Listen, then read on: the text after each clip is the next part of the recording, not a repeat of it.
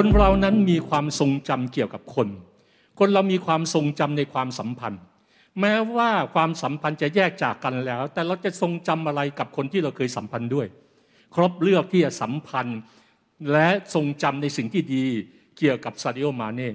แม้เขาไม่อยู่กับเราแล้วเขาจากเราไปแล้วเขาไปร่วมทีมอื่นแล้ว เหมือนเขาทิ้งทีมเราไปแล้ว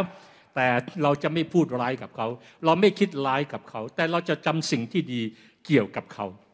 นั่นเป็นสิ่งที่สำคัญมากคือหลักการของความสำเร็จ คนเรานั้นพระเจ้าสร้างเรามาให้มีสมองดังนั้นความสามารถที่สำคัญอย่างหนึ่งที่พระเจ้าให้กับมนุษย์ทุกคนก็คือว่า ความสามารถที่จะจดจำการจดจำนั้นที่สำคัญมากก็คือ จดจำเกี่ยวกับพระเจ้าในชีวิตของเรา เมื่อเราจดจำสิ่งที่พระเจ้ากระทำในอดีต มันก็จะเพิ่มพูนความเชื่อของเราในสิ่งที่พระเจ้าจะกระทำในอนาคต อดีตมีผลต่ออนาคตอย่างไร ขึ้นอยู่กับว่าเราจดจำมันในแง่มุมไหน คนมากมายมักจะจดจำในแง่มุมไม่ดี